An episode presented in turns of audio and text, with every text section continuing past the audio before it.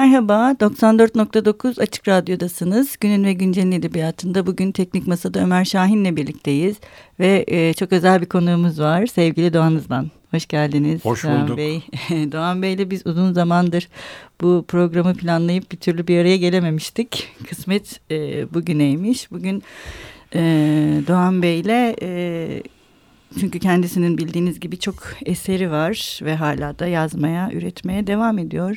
O yüzden e, genel olarak hazır kendisini bulmuşken burada e, konuşmak istiyorum. Ayrıca tabii benim için de özel bir insan Doğan Bey. Ben üniversiteden itibaren kendisiyle birlikte çalıştım. Evet. Uzun yıllardır Evet. birbirimizi tanıyoruz. O anlamda bir e, usta çırak ilişkimiz de var kendisiyle. Ya bu kadar iltifat edersen sen biliyorsun Yaşar Kemal istida yazarak bir zamanlar geçiniyordu. Dilekçe yazmış istidayı adama demiş ki bir de sen oku bakalım demiş. Adam okumuş onu ağlamaya başlamış. Benim benim başıma meğer neler gelmiş demiş. Bizimki de o hesap diyorsunuz. Şimdi Doğan Bey bu bugün e, Türkiye'nin ve Türkçenin e, uzun yıllardır işte edebiyat eleştirisine katkıda bulunan e, en e, ne diyeyim yaş almış eleştirmeni sizsiniz şu anda ve uzun yıllardır Türkiye'deki e, edebiyat ortamının da basın ortamının da içindesiniz. E, aslında ben biraz şeyi sormak istiyorum. Biz burada çok e, günümüz yazarlarıyla da konuşuyoruz. Onlar da burada e, zaman zaman bulunuyorlar. Aslında e, hani biraz nostalji gibi değil de siz bugün mesela özellikle 2000'lerden sonraki e, Türkçe edebiyatı nasıl değerlendiriyorsunuz? Ya da sizin özellikle gözünüze çarpan belli başlı değişimler var mı? Biraz oradan başlayıp böyle geriye doğru gitsek diye düşündüm. Önden başlayıp. Şimdi ben daima şunu dikkat ederim. Edebiyatın da bir moda yanı vardır. Onun için daima işte edebiyat olmuyor efendim diyor. Bir de her kuşağın da zevki var.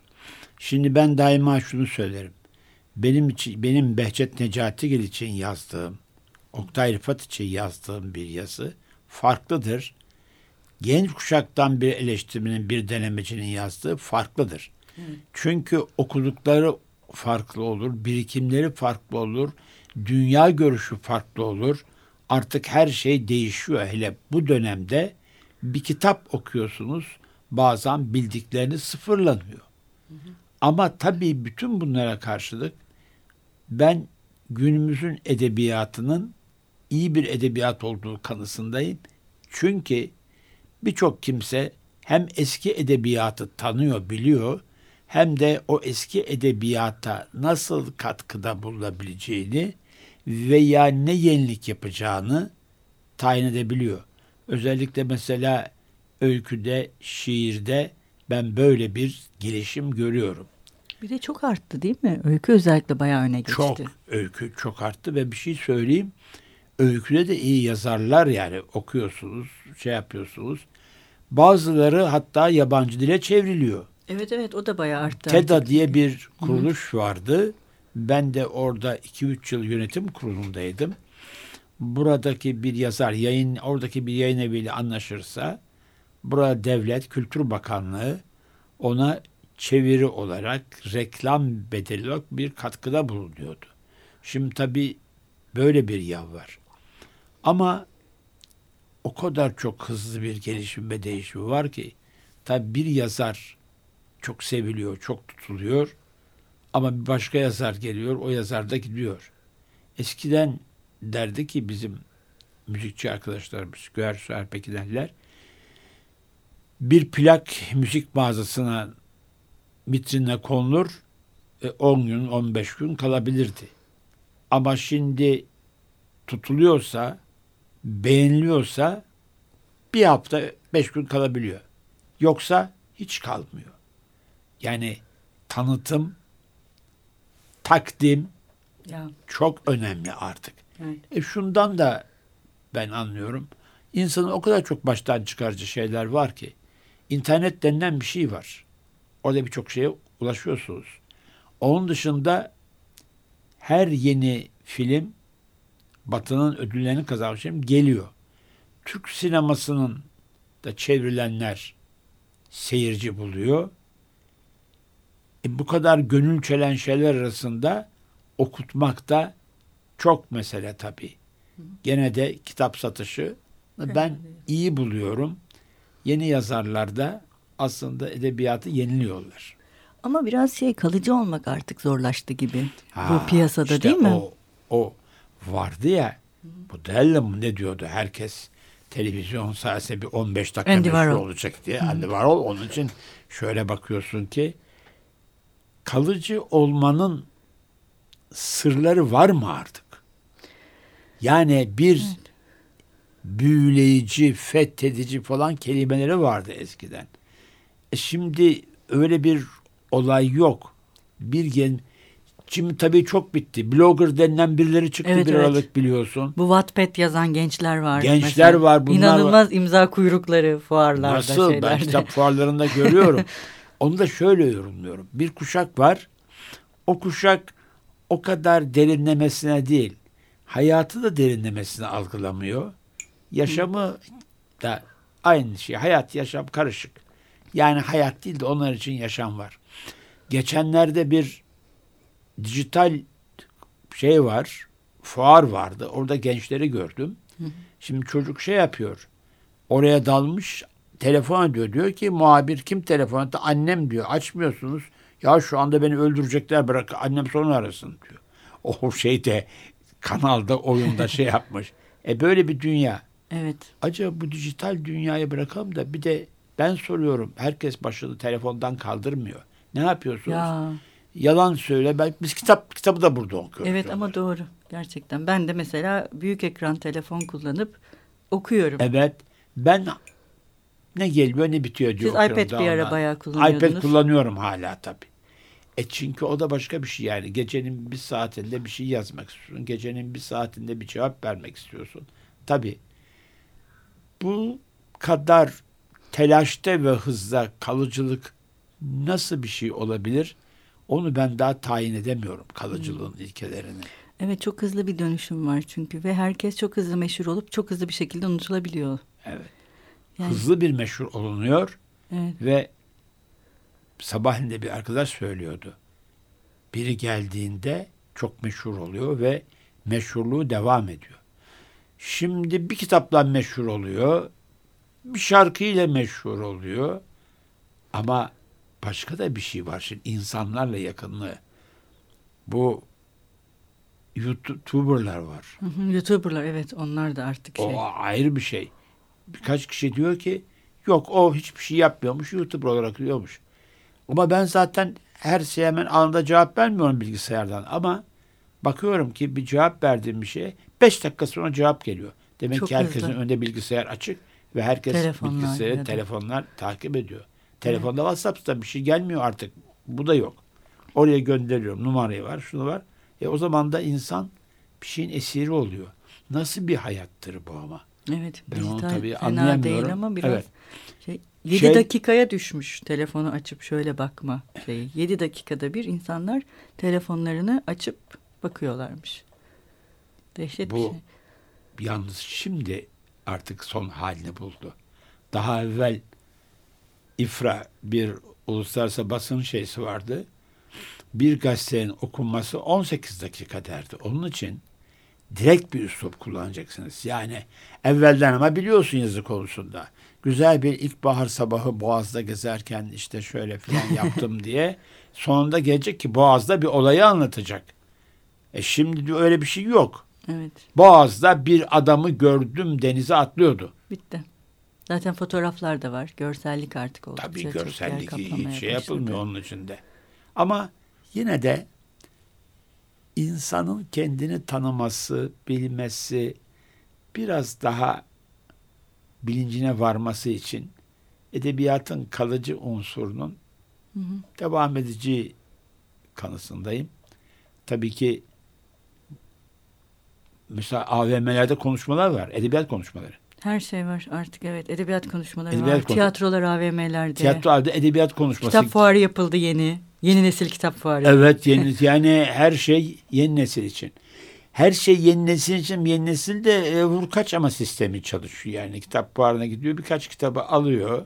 Evet. Okuyor mu okumuyor mu bilmiyorum. Ama bir şey söyleyeyim. Kitaptan şimdi müziğe geçtik de şöyle bir eskiden fuara gittiğimde kitap fuarına Frankfurt'ta kutular dolusu, kilolar dolusu katalog alırdım. Sonra bir CD-ROM çantama koydum. Geldim. Ben bilirsin müzik içinde long play'lerim vardır. Büyük setlerim vardır. Onunla dinliyorum. Fakat bir yandan tabii teknoloji time Spotify'da aldım. Hı hı. Geçenlerde masamda yazı yazıyorum. Aklıma Mozart'ın Don Giovanni'si Uşağın Şikayet bölümü geldi. Evvelden olsa kalkacağım. Efendim long play'imi sileceğim. Üzerinden kadifeyle sileceğim. Tüyle sileceğim. At kılıyla iğnesini sileceğim. Derken yarım saat öveceğim. Halbuki bilgisayarın başında Don Giovanni'yi açtım Spotify'dan. Kendi kendime güldüm. O aşçının gece gündüz çalışıyor demesinden.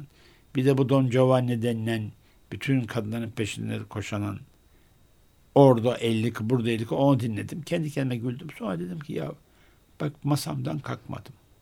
Çalışmama ara vermedim ve bunu da yaptım. Tabii bir şey söyleyeyim yalnız. Bu yapılan işlerde herhalde edebiyatta biraz kamuoyunun, e, dergilerin, televizyonun insanı etkilemesi mümkün. Evet. Ama ne yazık ki bunları yapanlar da iyi bir okur olmadıkları için, iyi bir takipçi olmadıkları için eriyip gidiyor. Yoksa ama bakıyorum kitap fuarları dolu. Evet. Birçok yeni yayın evi de açılıyor. Demek ki yine kitaba ilgi var. Var. Evet. Arif Damar gibi düşünüyorum. İlle de güzel günler görmek için beklenir. Beklemek de güzel. evet. Madem şimdi Mozart'tan da bahsettik. Sizin hep dahi çocuk diyordunuz değil mi? Mozart'ta? Ben tek dahi tanıyorum Mozart. evet. Mozart çalalım o zaman bugün isterseniz.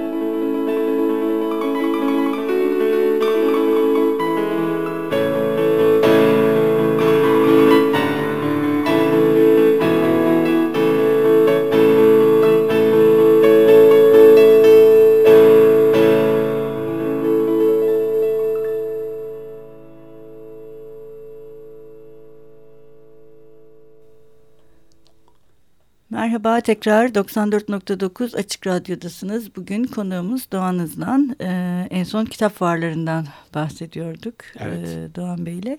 Şimdi aslında şey de çok gelişti değil mi Doğan Bey? Kitap fuarlarından bahsetmişken artık belediyeler de bayağı yani bir kültür sanat işine soyundular Türkiye'de. Tabii. Yani Ama sanat ve kültür e, propaganda yapılabilecek, halka ulaşılabilecek en iyi yol, evet. en iyi aracı. Hı hı. Bir de tabii şey yapıyor işte bir onur konuğu seçiyorlar. Kitapları çıkıyorlar. Bas, kitap da basıyorlar. Yani. Kitapta basıyor. Çok güzel kitaplar. Evet çok Ama güzel kitap kitaplar. basın ben destekliyorum Evet belediyelerin. evet çok güzel kitaplar Çünkü basıyorlar. ilçe belediyeleri hatta il belediyeleri orada çalışırken oranın vatandaşları, yurttaşları, şehirde yaşayanlar o şehri, o beldeyi öğrenmeleri gerekir. Onun için de Evet kent kitaplıkları kuruluyor. kendi kitapları kur. Ben onu çok destekliyorum. Kent kitaplıkları edebiyatla ilgili bayağı yayınlar basıyorlar. Dergilerin tıpkı Çok. basımlarını yapıyorlar. Çok. E, Festival yapan şeyler var, Var. belediyeler var. Anma günleri yapıyorlar. Anma günleri var. Birçok şeylerin düşünsene. Yani aslında biraz İstanbul gibi bir şehirde sanırım kültür sanat ortamı belediyelere kaldı artık yani. Kültür sanat kurumlarından çok belediyelerin öne çıktığı ya da ben mi öyle düşünüyorum bilmiyorum. Kültür sanat Ee, kurumları biraz daha arkada kaldı sanki. Kültür sanat kurumları şöyle bir şey tabii. Kültür sanat kurumlarının bir yerden bir yardım alması lazım. Evet. Bir yerden bir maddi destek alması lazım. Öyle bir desteği kültür kurumları bizde görmüyor. Mesela hep Şakir bir örnek verirdi. Londra Belediyesi'nin gelirinin yüzde kaçını veriyor. Kültür- Belediyeler henüz öyle bir kültür kurumlarına çünkü kendileri yapıyorlar. Evet. Kendileri bir propaganda aracı olarak kullanıyorlar. Diğeri verilse bu yüzden de aslında sponsorlarda da bir azalma var Evet. çünkü. Doğru. Çünkü sponsorlar da Çok az. kendi firmalarını göstermek için yapıyorlar. Ama bir şey söyleyeyim. Gene de başkentte büyük bir hareket var bizim kültür başkenti olarak saydığım İstanbul'da.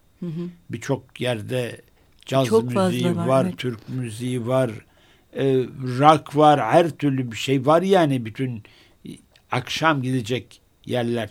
Demirel diyordu ki benim bütün amacım 9'da herkes eve kapanmasın. Sokakta bir yerlere gidip müzik dinlesin, tiyatro seyretsin diyordu. E böyle var. Tiyatro büyük bir gelişmede aslında. Evet evet özellikle bağımsız tiyatrolar çok fazla arttı. Çok fazla Ee, ve arttı çok ve güzel genç oyun, kuşak çok, çok güzel iyi oyunlar oyunlar. ve genç kuşakta destek veriyor. İşte ben orada düşünüyorum devlet ve belediyelere büyük salonlar yapsınlar. O salonları değişik tiyatrolara kiralasınlar. Aslında Beraber. bağımsız tiyatrolara şey de verilebilir. Bedava da kullanabilir. Çünkü Gayet bağımsızlar. tabii. Yani, onlar daha- kullansın. Çünkü çok zor şartlarda ve çok zor yerlerde, küçük yerlerde yapıyorlar. Ama gene de e, büyük ilgi var. Festivallere, de Festivallere öyle ilgi de, var. evet. Yani resimden müziğe kadar büyük bir şey var. Yani İstanbul'da bir kültür atmosferi den artık söz edilebilir. Evet bu kültür atmosferi e, bir de çok çeşitlendi eskiye oranla değil mi? Daha Şimdi çeşitli. tabii kitap da öyle diyoruz ki hep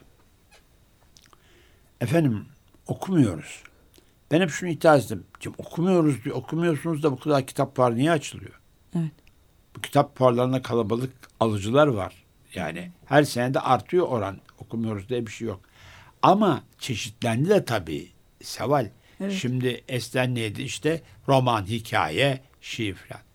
E şimdi polisiye çok Ya. gelişen, yükselen bir tür. Çok çok trend Bilim kurgu yani. var. Evet. Bir de unutmayalım ki şimdi görsellikle okuma arasında da büyük bir bağlantı var. En büyük bağlantı şimdi Harry Potter'ı düşünüyorsun. Evet. Yüzüklerin Efendisi'ni düşünüyorsun. Romanı da satıyor, filmi, Filmi de giriyor. Yani ikisi arasında bir bağlantı var. Bu bağlantı Türk Edebiyatı'na da geldi. Gerçi yanlış yorumlanıyor ama Aşkı Memnun çıktığında e, ben bir kitapçıdayken gelip biri Aşkı Memnun'un romanı çıkmış Evet. diyor.